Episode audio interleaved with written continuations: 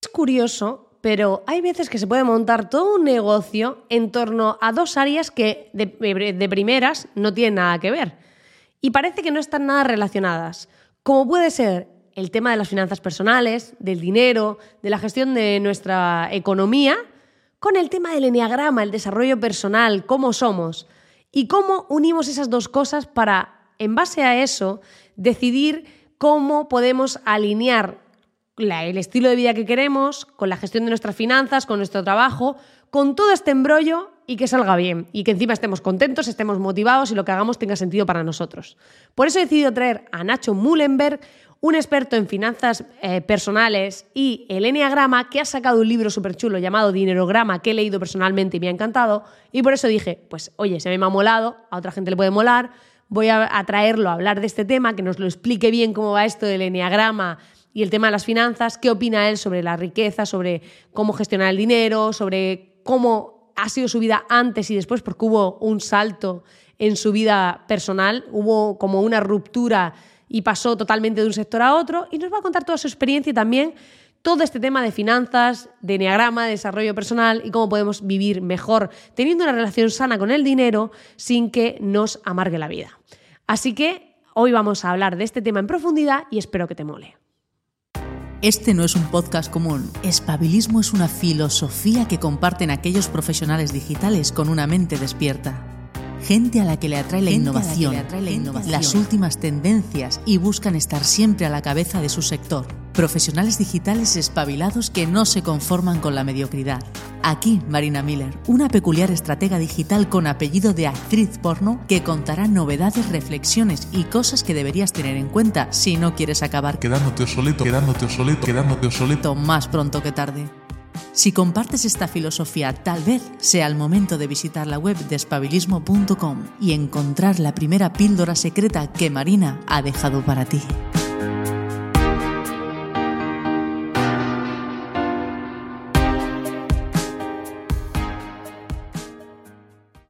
Bueno, Nacho, eh, cuéntame cómo acaba una persona metiéndose en estos temas de finanzas y acaba uniendo eh, algo como el Enneagrama, que es una herramienta de desarrollo personal, con, el tema del dinero, ¿no? O sea, es que es como, ¡pum!, te explota la cabeza. Sí, bueno, me meto en el tema de las finanzas personales y, y a entender un poco cómo funciona las reglas del juego del dinero por mi sufrimiento con el dinero. O sea, muchas veces, yo siempre digo que muchas veces nos dedicamos a aquello que nos causó más dolor eh, y el dinero en mi caso fue causa de, estrés, de ansiedad, de problemas, ¿no?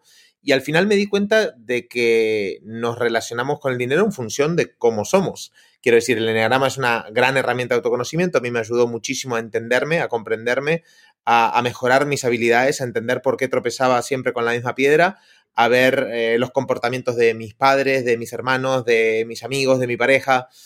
Y, ostras, ah, vi mucha formación de Enneagrama, consumí mucho, pero nada tocaba del tema del dinero. Y digo, pero con el dinero es lo que es lo mismo. Es que allí, en el dinero, nosotros eh, impregnamos ¿no? Eh, e imponemos nuestras creencias, nuestros miedos, nuestros deseos, nuestras motivaciones. Y el libro surge, pues, después de, años de, investigación sobre la psicología del dinero, sobre nuestros comportamientos, sobre la herramienta, pues después de, de preguntar mucho, investigar, eh, es como salió Dinerograma y la verdad que es, eh, estoy contento porque está ayudando a un montón de personas a entender su propio patrón financiero. Y, mm, o sea, antes de sacar este libro que has sacado ahora, eh, ¿qué, estabas haciendo con tu vida? O sea, ¿qué, estabas haciendo? O sea, ¿cómo pasaste de no? Porque yo sé que hay gente que a lo mejor dice, vale, está muy bien esto, me meto en el mundo del desarrollo personal, veo que esto hay aquí un punto de conexión, me pongo a aprender de estos temas, pero claro, cuando no te iba bien, incluso económicamente, ¿con qué te estabas ganando la vida? Eh, yo soy periodista de formación, eh, la comunicación es algo que llevo desde hace tiempo eh, trabajando. yo empecé en el 2012 a trabajar online, lo que hacía era... trabajar para, para, un periódico digital y, empecé en esto, en el, periodismo, ¿no? en la comunicación. Eh, luego vi que ahí me moría de hambre, o sea que no iba a progresar salvo que estuviera que, lamerle un poco eh, las partes a otras personas y a otros interesados y no tenía ganas de eso. Realmente es un mundo que para mí es horrible, mucho. Sos un títere digamos, ¿no? Y a partir de ahí, del, hartazgo de no tener dinero, eh, es cuando empiezo a montar mi propio negocio, eh, me salgo del mundo del, tenis y de la comunicación, eh, me voy a montar una empresa de ropa femenina a Costa Rica, nada que ver con eso, y en ese proceso como empresario empiezo a contar mi, sí, mi camino, ¿no? Como emprendedor, como de desarrollo personal, porque creo que también el montar tu propio negocio es de las mejores cosas que puede hacer uno para, mejorar como persona, como profesional y, de una gran manera de conocerte.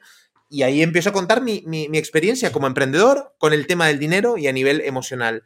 Y la herramienta que me hizo el clic fue el Enneagrama, ¿no? entonces, a partir de ahí, de contar mi experiencia, la gente me dijo, Nacho, pero ¿por qué no, no montas un curso de todo lo que sabes? Porque si hay algo que tengo es que soy un poco obsesivo. Cuando hay algo que me apasiona, algo que me gusta, es que hasta que no lo entienda, no lo comprendan, me, me sumerjo eh, compro cursos, compro formaciones, eh, me voy a cualquier lado y, me vuelvo como un experto, digamos, en eso, ¿no? Y bueno, eso pasó con el Enneagrama y, con las finanzas personales, pues es algo que también me apasiona, me gusta mucho y, así surgió, Marina, y a día de hoy, pues me dedico a, asesorar también a, pequeños eh, empresarios, freelancers autónomos con sus negocios, con su marca personal, a monto formaciones de dinero e inversiones para que la gente pueda aprender a qué hacer con su dinero, a relacionarse mejor, a tener un plan financiero y, eso es un poco a lo que me dedico. Escribo, tengo podcast, es lo que hago. Yo creo que, hay un perfil, lo hablábamos antes, que hay gente que es como muy creadora y necesita crear constantemente cosas y que cuando yo me he sentido identificado cuando dices te metes en un tema a tope, yo soy también hiper obsesiva, o sea, veo algo que, me apasiona y pam, pam, pam, pam, ¿no? Hasta que te vuelves ese experto.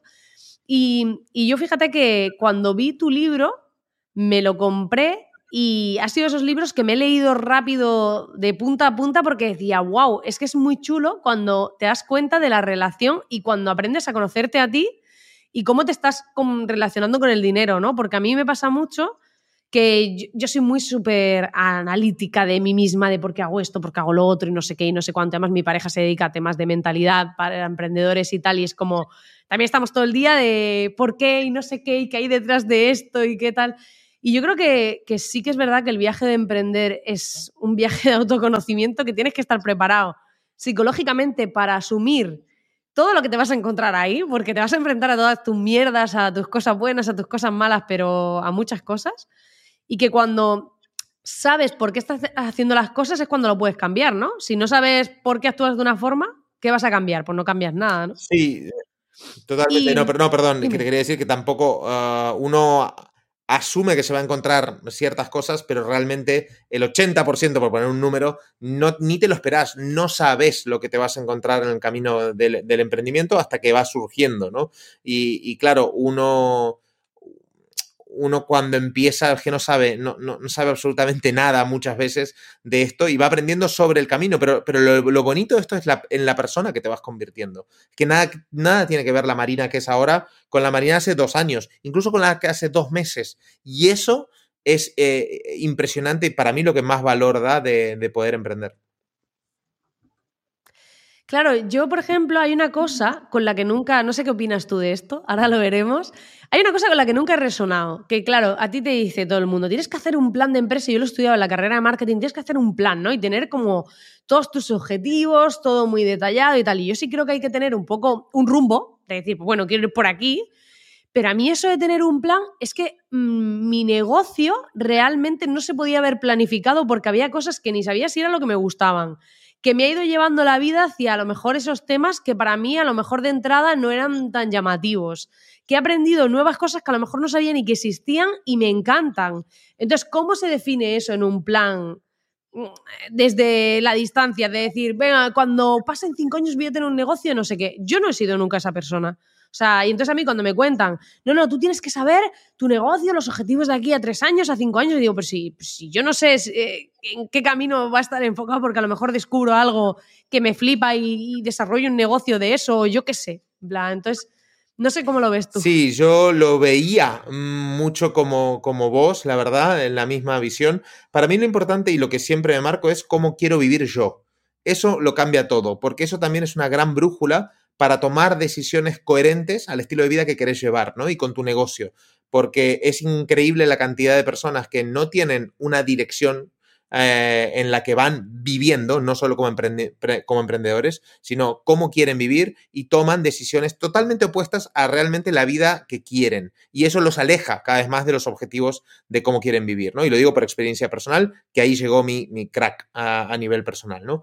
Eh, ahora bien, eh, yo soy un híbrido ahora, Marina. A, a mí me gusta tener una visión de cómo quiero estar en unos años, pero Ah, no tengo ni idea qué va a pasar a cinco años, eso sí que es verdad. Y ahora lo que he acortado es, son los plazos. O sea, en 10 años, ¿cómo te ves? Es que no, no, no, lo sé. Es que me es imposible. Porque si te digo hace cuatro que estaría haciendo lo que estoy haciendo, te digo, es imposible. Y lo estoy haciendo. Entonces, como soy una persona que cambia, curiosa, con un montón de... Em, de obsesiones por el medio, también te diré que estoy muy abierto al cambio. Pero sí lo que hago es trazarme objetivos anuales. Eso seguro que sí. Incluso por ahí digo cada dos, tres años, sabiendo que es papel mojado, sabiendo que puede pasar cualquier cosa. Pero el saber que, qué quiero hacer en este 2023 me, me da mucho foco me, y estratégicamente me sirve, ¿no? Para saber qué comunicar, qué crear, con qué equipo contar, qué hacer. Bueno, me da cierta organización que antes no tenía, ¿no?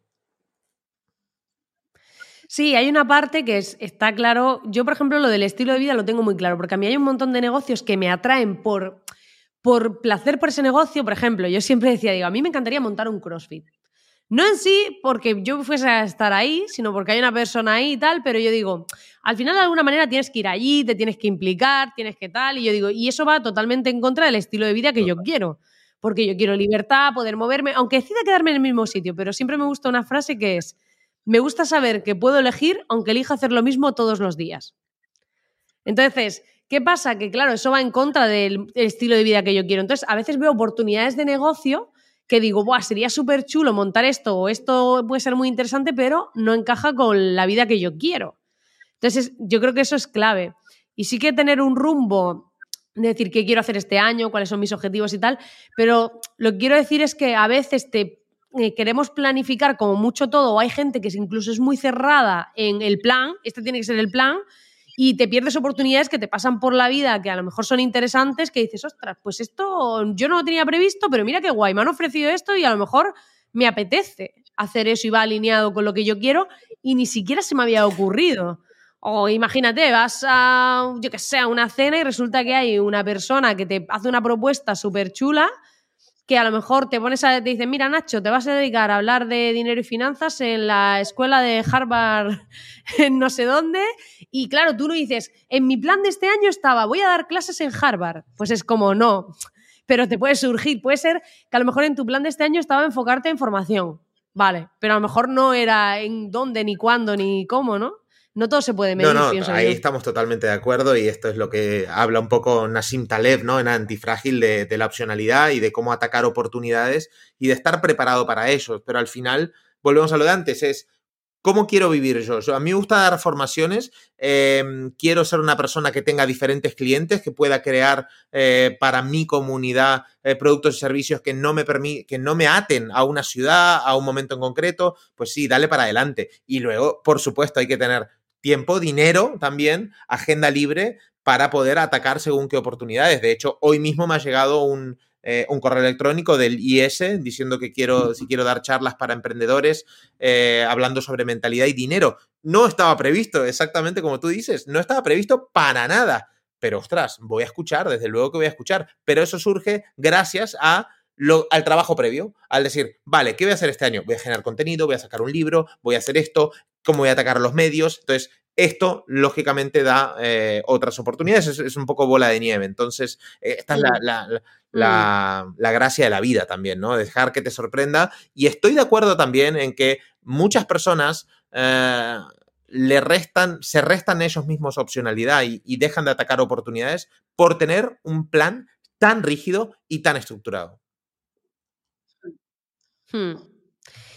Y una pregunta, porque claro, yo veo que tu libro está muy bien diseñadica la portada, yo que soy, me fijo mucho en los detalles de diseño y todo eso, y saliste en Amazon número uno en ventas en un montón de categorías, porque yo salí en dos, pero es que tú te llevaste de calle eh, todas. ¿Cómo hiciste eso? A ver si lo puedes revelar aquí tus grandes sí, secretos. Sí, por supuesto. Eh, bueno, el, mi objetivo estaba claro, era tratar de reunir en un corto periodo de tiempo una máximo picos de ventas, ¿no? Entonces lo que hice fue generar un, un bonus, un extra para la gente que comprara, solo que comprara, cuando yo les dijera. El libro estuvo, salió a la venta, a, en preventa el 3 de agosto. No salía en papel hasta el 3 de noviembre. Lógicamente dije, agosto, pésima fecha. La gente está totalmente en otra cosa. Septiembre, la vuelta al cole, falta todavía mmm, dos meses para la salida del libro. Intenté acortar lo máximo posible entre salida del libro y que la editorial tuviera margen para prever la cantidad de libros que se iban a vender. Llegó el 17 de octubre. Durante tiempo, una semana o 10 días antes, fui calentando, diciendo que iban a pasar cosas el 17 de octubre a las 10 de la mañana, me parece que era. Entonces ya tenía la gente concentrada a las 17 de octubre, 10 de la mañana, que tenían que comprar algo, les iba a dar algo. Pero la premisa fue, si lo compras antes, porque la gente empezó a comprarlo, Nacho, ya compré tu libro. Y yo dije públicamente, no lo compren, porque si lo compran, se están perdiendo un bonus que les voy a dar el lunes. Y el lunes lo que hice fue hablar con un amigo que es pues multimillonario y uh, me grabé una charla con él, una charla hermosa de, de, mentalidad, de dinero, de educación financiera, de cómo actúan los ricos, cómo hacen las personas que tienen dinero para relacionarse con otras personas, cómo ven los negocios, cómo ven la vida, qué es lo que los aleja de la pobreza, etcétera, ¿no? Fue una charla de una hora de muchísimo valor. Y a la gente le flipó la charla. Entonces, ¿cuál fue clave del éxito? Como digo, juntar a la gente el mismo día, jugar con la curiosidad. Yo a la gente le dije que era un millonario anónimo, y claro, millonario anónimo, eso llama la atención. Eh, y la gente, el 10 habilité, hice muy buena persuasión los días previos, el 10 habilité la compra y en masa compraron. Y eso hizo que tener un pico de venta de miles de unidades vendidas en cuestión de unas horas y eso rápidamente te posiciona como número uno de, de Amazon en todas las categorías, como fue, ¿no? Y después, ¿qué pasó, Marina? Obviamente, durante es, esa promoción era 48 horas, que eran la, las horas que yo quería estar como número uno. Sabía que podía hacerlo por volumen de libros vendidos más mi audiencia que tenía. Y, y la gente empezó a comentar tanto lo del audio, del valor que tenía, que me decían, hostia, es que ya me he pagado por esos 18 euros que valía el libro, me he pagado ya el libro, con el audio solo. Entonces empecé a hacer eh, campaña de marketing con los comentarios de la gente del audio y eso le generó muchísimo más FOMO sabiendo que había un periodo de escasez que en 48 horas terminaba y bueno, funcionó súper bien, la verdad. Qué guay. ¿Y cómo habías conseguido esa comunidad previamente? Porque yo sé que hay mucha gente que dice, vale, yo me... Eh, imagínate, llega alguien, une dos disciplinas, que además tú lo explicas en el libro, que a veces se puede crear un negocio uniendo dos cosas que no tienen nada que ver, y en tu caso fue el dinero y el enneagrama, los temas de finanzas y el enneagrama. ¿Cómo empezaste esa audiencia? O sea, tú, el día que empezaste a construir esa, esa base de masa que te ha ido siguiendo a lo largo del tiempo hasta que llegas al punto de que sacas el libro y demás, ¿Cómo has conseguido eh, el ir haciendo esa comunidad de gente? Mira, yo empecé orgánicamente. Eh, empecé a compartir mi proceso. Tenía, no sé si eran 600, 700 seguidores en Instagram de amigos, conocidos y demás. Y estuve un año y pico viendo si arrancaba o no, porque me daba mucha vergüenza. No por la gente que, me que no me conocía, sino por mis familiares y mis amigos, no el que dirán. Y después fue orgánico, Marina. Realmente fui compartiendo mi proceso, tanto de desarrollo personal como profesional. Y hasta que llegó un momento que dije, vale, estoy creciendo, pero, mmm, o sea, no me conoce nadie. O sea, soy un pibe que estoy hablando de mí mismo, eh, de mi camino, de reflexiones y tal. Y dije, me tengo que aliar con personas que estén ya posicionadas en este sector. Entonces eh, fui a, me acuerdo con, bueno, Borja Vilaseca, eh, yo fui alumno de, uno de sus másters y le dije, oye, voy a trabajar contigo. Este tío llevaba un recorrido, tenía cientos de, miles de seguidores, eh, generaba buen dinero con su negocio, tenía una comunidad potente y digo, mm, vamos a investigar. Entonces me metí a trabajar con él, mm, empecé gratis porque quería estar ahí. El tipo se dio cuenta que no era un inútil, que era un tipo válido y dijo, pues eh, ayúdame a crear masters. Y empezamos a crear formaciones de dinero y de marca personal. Y bueno, así empecé en mi proceso. Al final invertí mucho dinero en gente que para mí era referente que ya estaban como mentoras de negocio, como mentores de negocios, eh, que tenían una marca personal potente, y yo les compraba formaciones, primero, para aprender y segundo, para estar en, el radar de ellos, que la gente me pusiera nombre. Entonces, cuando te empezás a rodear con gente que tiene una autoridad, y justo tuve un cargo eh, laboral importante, que era seleccionar todos los profesores de un máster en marca personal e inteligencia financiera, eso me daba cierta autoridad también y hacía que los contactos sean más fáciles también. Oye, te estoy llamando para este producto, este servicio que vamos a sacar de la mano de tal persona, una comunidad para tantos seguidores. Entonces fue mucho más fácil meterme dentro de ese, de ese mundo. Y, eso hizo también que eh, yo entrevistara gente, que hiciera lives con otras personas y al final ahí fui ganando más visibilidad. Pero es que la gente no se queda solo por con quién estás, se queda por el contenido que les das, ¿no? Obviamente. Entonces... Claro, tenía que ser bueno lo que tú ofrecías, pues si no, claro, dicen, vale, muy bien, este es amigo del otro, pero no. o ha trabajado con él, pero no, no hay Exactamente. Y, y, bueno, antes de micro abierto lo hablábamos vos y yo, ¿no? De, bueno, no sé si fue en abierto o lo dijiste acá, pero un poco eh, el el camino que va haciendo uno, ¿no? Hasta encontrar la voz propia. Cuando uno empieza muchas veces, en, ¿no? Tiene miedos, es más tibio, no se anima a decir según qué cosas. Y, bueno, eh, esto nos pasa a todos, forma parte del camino. Así empecé yo, hasta que en un momento dije, venga, va, me tengo que atrever a contar las cosas como yo las veo, a ser yo de verdad y creo que estamos en, un, en, una época donde hay demasiadas fotocopias de otras personas, donde hay muchísima mediocridad, donde mucha gente dice lo mismo y, como dice la frase, ¿no? Si eres uno más, eres uno menos. Y ahí fue cuando dije, va, suéltate sin miedo, atrévete a ser tú y, mira, está funcionando, la verdad. Qué guay. Yo creo que sí, que hay una parte, lo hablábamos antes, y era cuando habíamos hablado tú y yo, aparte de, antes de empezar a grabar. Em, al final, a mí, por ejemplo, esa parte me costó muchísimo. O sea, yo me acuerdo que hice un, un, audio, porque encima, como yo vivía en Madrid, fue muy divertido, porque yo empecé el podcast y hablaba todo con S, muy fina. O sea, tú escuchas mis podcasts anteriores y todo el mundo pensaba que yo era de Madrid. Además, yo en Madrid la gente pensaba que yo era de Madrid. Pero porque yo siempre he tenido mucha facilidad para los acentos. O sea, me puse a estudiar chino hablado y me puntuaban bien porque hacía el acento del chino. Entonces, claro, al final eh, tenía ese punto, ¿no?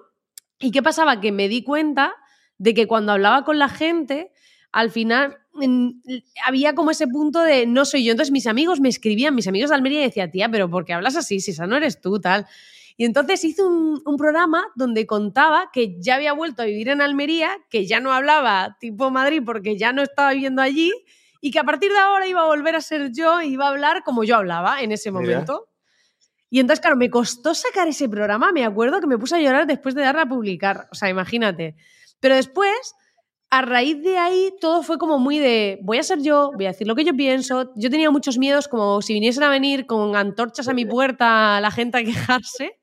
Digo, y ahora me liberé y entonces es cuando empiezas a destacar. Y yo creo que ese es el proceso que toda persona que tiene una audiencia, que tiene una comunidad, que la gente lo sigue, es porque en algún momento ha decidido ser auténtico. Porque si lo vemos en el patio del colegio, la gente con quién quiere estar, de quién quiere estar, el malote, la malota, el que tiene personalidad propia. Entonces, en la vida, y más con el problema de autoestima social que hay, que yo siempre digo que vivimos en una sociedad con grandes problemas de autoestima, el que tiene estima, los demás al final acaban pegándose porque quieren un poco de eso. Es que estoy de acuerdo. Eh, yo creo que hay eh, exceso de competencia, por así decirlo. Quiero decir, nos estamos peleando todos para llamar la atención con nuestro podcast, con nuestro story en Instagram, con nuestra publicación, con nuestro eh, producto o servicio, con nuestra publi. Eh, nos damos de hostias para que nos miren. Eh, no podemos ser igual a todos. O sea, a lo mejor ya Naval Ravikant en su, en su famoso libro El almanaque de Naval Ravikant lo dice, ¿no? Eh, escapa de la competencia a través de la autenticidad. Y es que es cierto. Y hay un concepto político que es la ventana de Overton también que habla de lo mismo. O sea, al PP, al PSOE les viene muy bien ser más populistas, ir a la, en un mensaje más tibio. ¿Qué pasa? Eso es lo peor para el marketing de nuestros negocios. No podemos permitirnos el lujo de estar en la media, no decir nada, no destacar. Ya hay personas que ya están diciendo lo que nosotros por ahí pensamos. Tenemos que ser originales, tenemos que ser un poquito más disruptivos, tenemos que salirnos de esa media para no intentar gustar a todo el mundo, porque es un error, insisto. Hay que intentar gustar a unos pocos. El resto, pues a la gente le darás igual, a otra gente no te gustará, pero, pero es que no, no hablas para la gente que no te gusta, no comprende o no piensa igual que vos. Está, está demostrado que es imposible hacer cambiar de opinión a, gente que es muy fanática con un mensaje contrario al tuyo. No los vas a convencer. Entonces tú tienes que ir a hablarle a tu gente. Y por ahí son miles, o sea, mil incluso, o, 300 o 500 pero con mil, mil fans, ya puedes tener un negocio hiper y súper recontra rentable. Entonces, eh, cuando piensas en esas cifras y te, y, te, liberas de decir, no tengo que gustarle a todo el mundo, no pretendo eso, eh, cualquier persona del planeta tiene haters, cualquiera, cualquiera, cualquiera. Entonces, eh, ahí creo que se, aligeras un poco la mochila, ¿no? De, peso que llevas. Y es, insisto, un proceso, ¿eh? No podemos pasar de 0 a 100 porque tu marca tampoco, ¿no? Tu marca personal, eh, pues, no lo... No, no, será natural tampoco eso, pero sí poco a poco convertirte en, eh, es que ser tú, es que es una frase muy manida, pero es que es cierto, es cierto. Yo creo que tu negocio es capaz de crecer en función de lo que, de cómo tú estés trabajado mentalmente. Quiere decir, porque si vas a construir un negocio enorme, al final te van a venir problemas enormes. Entonces, si tú no estás preparado para asumir esos problemas, se te va a caer todo como un castillo de naipes, ¿no? Entonces, sí que es verdad que en esa parte de, de trabajo, o sea, de intentar impactar a todo el mundo, veo mucha gente como muy asociada a la fama. Y yo siempre he dicho una cosa, o sea, ya era adolescente y pensaba algo que no era común. Yo decía, yo no quiero ser famosa. Y la gente me decía, pues, ¿cómo que no? Ser famoso es lo más. Y yo decía, tú te has parado a pensar, un famoso, todo lo que se pierde o sea, es como no puedes ir a un sitio que pues, normal, eh, tienes un mal día y tienes que estar sonriendo haciéndote una foto con una persona que no te apetece, eh, que te cogen del pelo, que te cojo del brazo, que no sé qué, que digo, hay sitios que vas a llegar y te van a querer cobrar más solo por ser famoso, la misma cosa. O sea, cuando tú ves todas las implicaciones que tiene, yo digo, a mí me gusta poder impactar a la gente y tener un negocio que a mí me haga feliz, que tenga el estilo de vida que yo quiero pero muchas veces, que eso no quiere decir que renuncies a la fama, pero que hay gente que tiene como muy idealizadas las cosas de, Buah, yo quiero impactar a miles de personas, ser un Tony Robbins aquí, no sé qué, y luego dices, ¿tú realmente quieres esa vida? Porque a lo mejor a ti no te mola pararte con la gente a hacerte fotos, o sea, eso no te mola todo eso. Entonces yo digo, es que mm, muchas veces se idealizan cosas en la vida que luego te das cuenta que no son para ti. Y era un poco lo que hablábamos antes, que yo, por ejemplo, ofrecí durante un tiempo eh, mentorías online y luego era como de, a mí no me mola tener mi agenda llena de reuniones para hacer sesiones uno a uno, tan, todo, que todas mis semanas sean así. Entonces hay que ver también que encaja con lo que tú decías, con el estilo de vida que tú quieres, con tu personalidad y que lo que lances, el mensaje que lances, eh, no te hace falta tanta gente para vivir guay y vivir bien, porque muchas veces mm, se idealizan cosas que no, son, que no son así. Parece que solo es guay el que tiene un evento con 2.000 personas y no sé qué, y si no, eh, tu negocio no vale. Pues sí puede valer porque a lo mejor a ti eso no te mola o no necesitas tanto.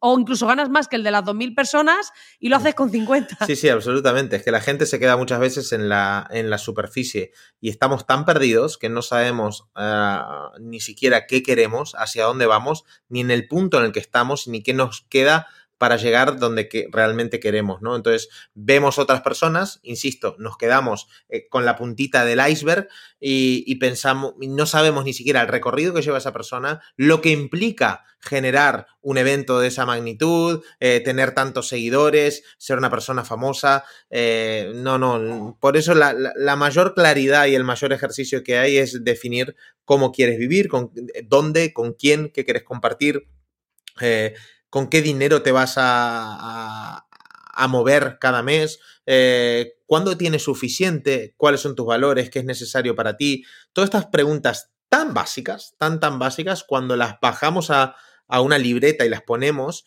eh, y nos damos cuenta, ¿no? Y analizamos con, con, nuestro día a día, hay veces que nos choca la realidad. Y ahí fue cuando en 2016 en Costa Rica me pasó, que dije, ¿qué estoy haciendo con mi vida? Sí, sí, gano dinero, tengo mi empresa, vivo en una casa espectacular, todo fantástico. ¿Soy feliz? No. ¿Me levanto y me siento útil? Para nada. Estoy... Eh, totalmente desalineado con lo que quiero en la vida, correcto. Y, y bueno, eh, creo que es el ejercicio más potente que, que hay realmente para hacer. A mí me impactó cuando dijiste que estabas calvo y gordo. Sí. O sea, no te imaginé. No, no, te imaginé, dije, pero si este hombre ahora está en plan muy apañado él con su pelico, tal, y yo digo, y de repente dice, cuando estaba leyendo el libro, ah, llegué a estar calvo y gordo, y yo digo, joder, digo, no me lo imagino. Pues sí, sí, yo me operé del pelo, ahora yo tengo una operación acá, yo me puse pelo porque se me había caído y, y empecé a engordar, a engordar, a engordar, o sea que nada que ver a lo, a lo que soy hoy, pero un reflejo de, de que estaba mal, de, de, del estrés, o sea, estaba desconectado de mi vida. Eh, y claro, el comer, salir, eh, me engañaba a mí mismo diciendo, bueno, voy a un restaurante chulo, es que no, basta, basta, basta. Son parchecitos que vas poniendo hasta que te das cuenta en lo que te convertiste y me, no sé, todo bien el que quiera hacer. ¿Y en qué momento te diste cuenta o qué sentiste cuando te diste cuenta de cuando eso? Cuando me miré al espejo un día y, y, no me reconocí, digo, pero mira lo que me convertí, un gordo calvo, que todo bien el que quiera hacerlo, ¿eh? Fantástico. Yo no quiero ser un gordo calvo, yo prefiero tener pelo y tener salud. Eh, entonces ahí fue cuando dije, se acabó, cambio de rumbo, me vuelvo a Barcelona y empezamos otra cosa. ¿Y cómo habías, cómo habías llegado a ese punto? O sea, por inercia, porque, o sea, ¿en qué momento?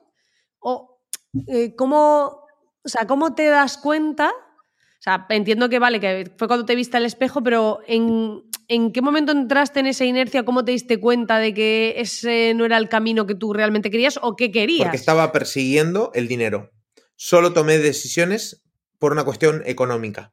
Porque acá me iba tan mal eh, económicamente eh, antes de, de emprender que dije, claro, el dinero me va a solucionar mis problemas. Yo estoy mal por la falta de dinero. Y era correcto, también estaba mal por la falta de dinero, por la falta de dinero, pero la raíz eran otros problemas, que no sabía qué quería hacer con mi vida. Entonces, cuando conseguí el dinero, pero realmente volvía, seguía estando perdiendo, perdido, dije, vale, no era esto, hay algo más que tengo que resolver. Y ahí fue cuando empiezo más mi camino de, de desarrollo personal, digamos. Claro, porque ahí empiezas a, de esto, me, me, puedo comprar esto, me puedo comprar lo otro, pero me siento igual de vacío, o sea, da igual eh, lo que me compre, ¿no? Y a veces pasa incluso cuando uno se pone retos, ¿no? Que es como cuando consiga no sé qué voy a sentir tal, cuando consiga lo otro, y luego consigues cosas y llega un momento en que dices, pues mmm, vale, pues bien, o sea, no, no te genera a lo mejor esa emoción que tú esperabas o no tiene esa, o sea, no te sientes como tú te habías dibujado en tu cabeza, ¿no?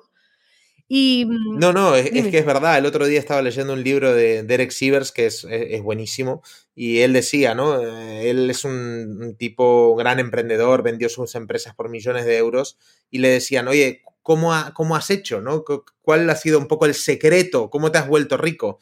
Y él decía, pues mira, la, durante dos años trabajé en no me acuerdo qué lugar, en Nueva York, en Manhattan, cobraba 1.800 dólares y ahorraba 1.000 eh, cada mes. Y durante dos años ahorré 24 mil eh, dólares. Y recuerdo que eso me, eso me permitió renunciar y eso me permitió tocar la, guitarra, tocar, hacer música y empezar a vivir de la música. Y el, el, el, el, que le estaba preguntando se queda como diciendo, vale, vale, pero cuéntame más, ¿cómo te has vuelto rico? Me dice, no, no, no.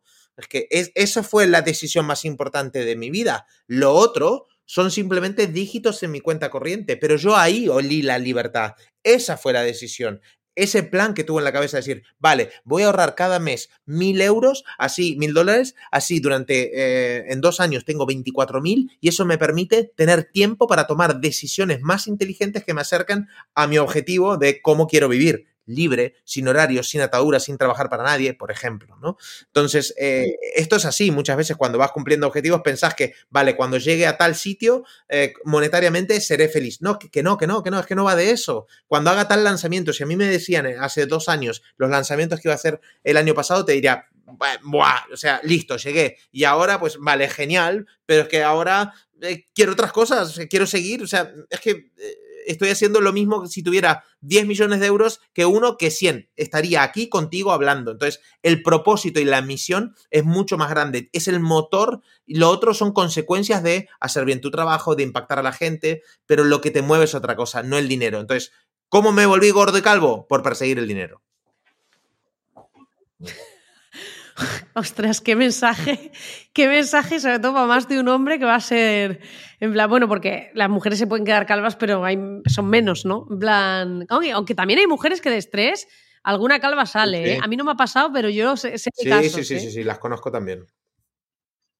Entonces es como, si no quieres arruinar tu vida, no persigues el dinero porque acabarás gordo y calvo o Eh, gorda y calva. Yo creo que eso es bastante ilustrativo como mensaje. Sí, sí, es que el dinero, a, a ver, vamos a pensarlo seriamente, el dinero como fin, es que no tiene sentido. Quiero decir, el, el di- el dinero es una herramienta para tener más tiempo, para comprar ese tiempo, para comprar más libertad, para hacer lo que te apetezca, pero no como fin. Y yo me obsesioné en el dinero como objetivo, eh, como fin total. Entonces quería acumular dinero. Vale, ¿y ahora qué? Si es que está- estás peor todavía, que vives más lejos de tu familia, vives en un país que no te gusta, tienes una empresa, es que no te gusta, ropa de mujer. Ya ves tú, a mí lo que me interesa, el lino, el liosel, los bamboleras, qué sé, es que me da igual.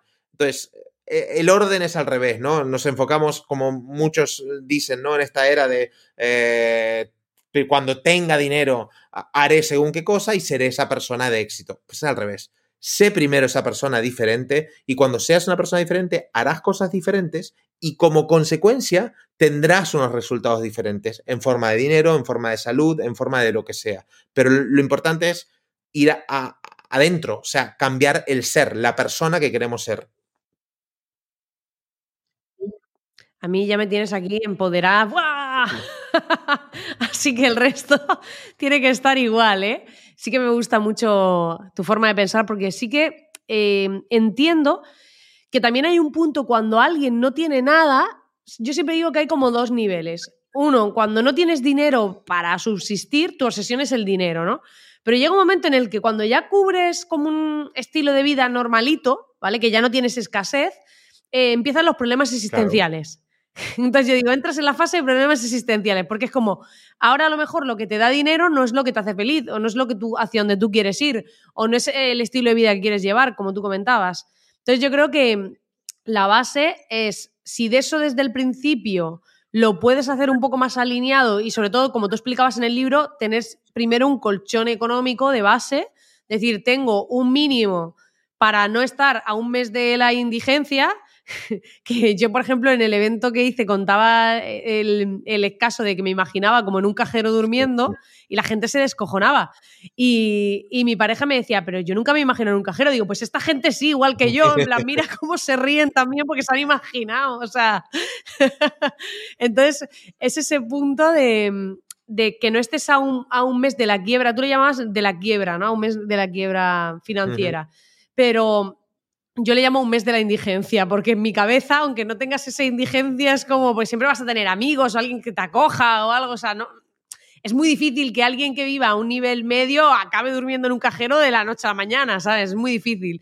Pero aún así, es como que en tu cabeza te plantean las peores opciones, pero si tienes ese colchoncito económico, como tú decías, pues al final yo creo que esa persona también eh, puede hacer otro tipo de decisiones que vayan más alineadas con lo que quiere, con lo que realmente, donde pueda aportar, con que su vida tenga sentido, ¿no? Como tú decías, de que estés haciendo cosas que, que, a ti te motiven. Mira, a ti te ha funcionado, ahora ya no estás calvo ni gordo, O sea que has mejorado, aparte de todo el tema financiero. Sí, al final eh, es lo que ya hablaba ¿no? El, psicólogo Abraham Maslow, ¿no? Con la pirámide de Maslow. Mm, primero necesitamos cubrir nuestras necesidades fisiológicas, nuestras necesidades básicas. Alimentación, eh, la salud, eh, respirar, el descanso. Y ahí el dinero, que podría ser la, la, primera, dentro de la primera y la segunda, ¿no? la necesidad de sentirse seguro, de, de sentirte protegido tener trabajo, tener una casa.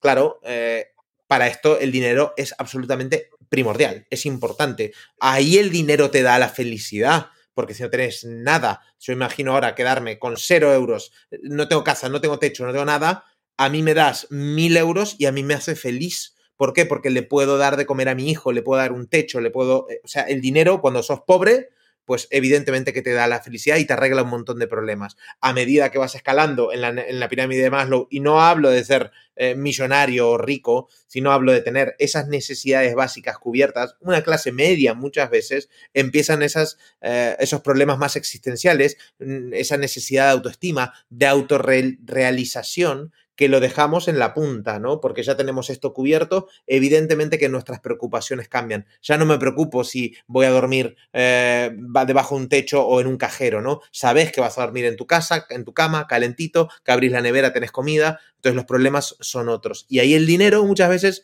no soluciona esos problemas de autoestima, autorrealización, etc. A veces sí, ¿eh? A otras veces no. Bueno, Nacho, me ha encantado hablar contigo. Dile a la gente dónde te pueden encontrar, porque yo les recomiendo que compren tu libro, yo lo tengo aquí, o sea, lo recomiendo porque me ha gustado mucho, no porque, o sea, si no me hubiese gustado, la gente sabe que yo soy muy honesta y si no, no te habría traído, pero me gustó mucho, me dio eh, muchas ideas, además hice un podcast basándome un poco en los aprendizajes del libro y, y dije, mira, así podemos difundir más el mensaje de Nacho y me gustó, lo llevé a mi manera de entenderlo, ¿no? Pero me, me parecía interesante compartir este mensaje. Y, y nada, diles dónde te pueden encontrar, aparte de comprar el libro de Dinerograma, que esto ya es una obligación para todo el que quiera trabajar su educación financiera. Eh, ¿Dónde te pueden encontrar? Bueno, nachomulenberg.com, eh, ahí está mi, mi, página web, ahí se pueden suscribir a la newsletter. Eh, tengo redes sociales en YouTube, en Instagram, Nacho Mullenberg, en Nacho Mullenberg, con apellido un poco complicado, pero ahí saldrán en los el nombre. Es complicado, ¿eh? Yo decía, ¿por qué este hombre no se pone como Nacho Mullen, en plan, en plan Mulan, como pero Mullen, algo así como muy fácil? Porque digo, qué difícil es escribirlos, es que lleva hasta una H intercalada, que ya es como... Sí, pero, pero, pero está bueno. ¿De dónde viene este Tiene personalidad, eh, es marca eso. Eh, y tengo un podcast que se llama No tiene nombre también, un podcast de dinero o sea que puede, donde quieran me conectan. Qué guay, qué guay. Pues nada, Nacho, muchas gracias por, por, estar aquí, por todo lo que has compartido. Creo que va a ayudar a mucha gente y ha sido un placer. Lo mismo digo, Marina, para mí es un lujo estar aquí contigo. Eh, te admiro mucho, me encanta lo que estás haciendo, así que un placer compartir. Bueno, después de haber conocido a Nacho, o sea, creo que es flipante todo lo que hace, cómo ha conseguido vincular el tema del desarrollo personal, de cómo somos internamente, con el tema de cómo gestionamos el dinero. A mí su libro me fascinó, se lo he recomendado a un montón de gente porque la verdad que es muy chulo, pero también te recomiendo que compres el suyo y el mío porque así haces un pack de los dos ya para espabilarte del todo. Por un lado el tema financiero, por otro lado el desarrollo del negocio online y puedes ir a Amazon y pillar el de Dinerograma y el de Millonetis Digitales. Haces ahí un combo y te llevas los dos porque te aseguro que muchas veces eh, está todo vinculado. Es decir, yo tengo que generar un negocio que me haga generar ingresos y luego una vez que tengo esos ingresos, tengo que gestionar ese dinero y para eso pues a lo mejor tengo que entender cómo soy, cómo pienso y demás. Y eh, por último, antes de nada, te voy a invitar a que hagas una cosa. Y es que te apuntes al club de estrategas. Eh, tengo un club donde tiene un precio ridículo la membresía para el valor que hay dentro.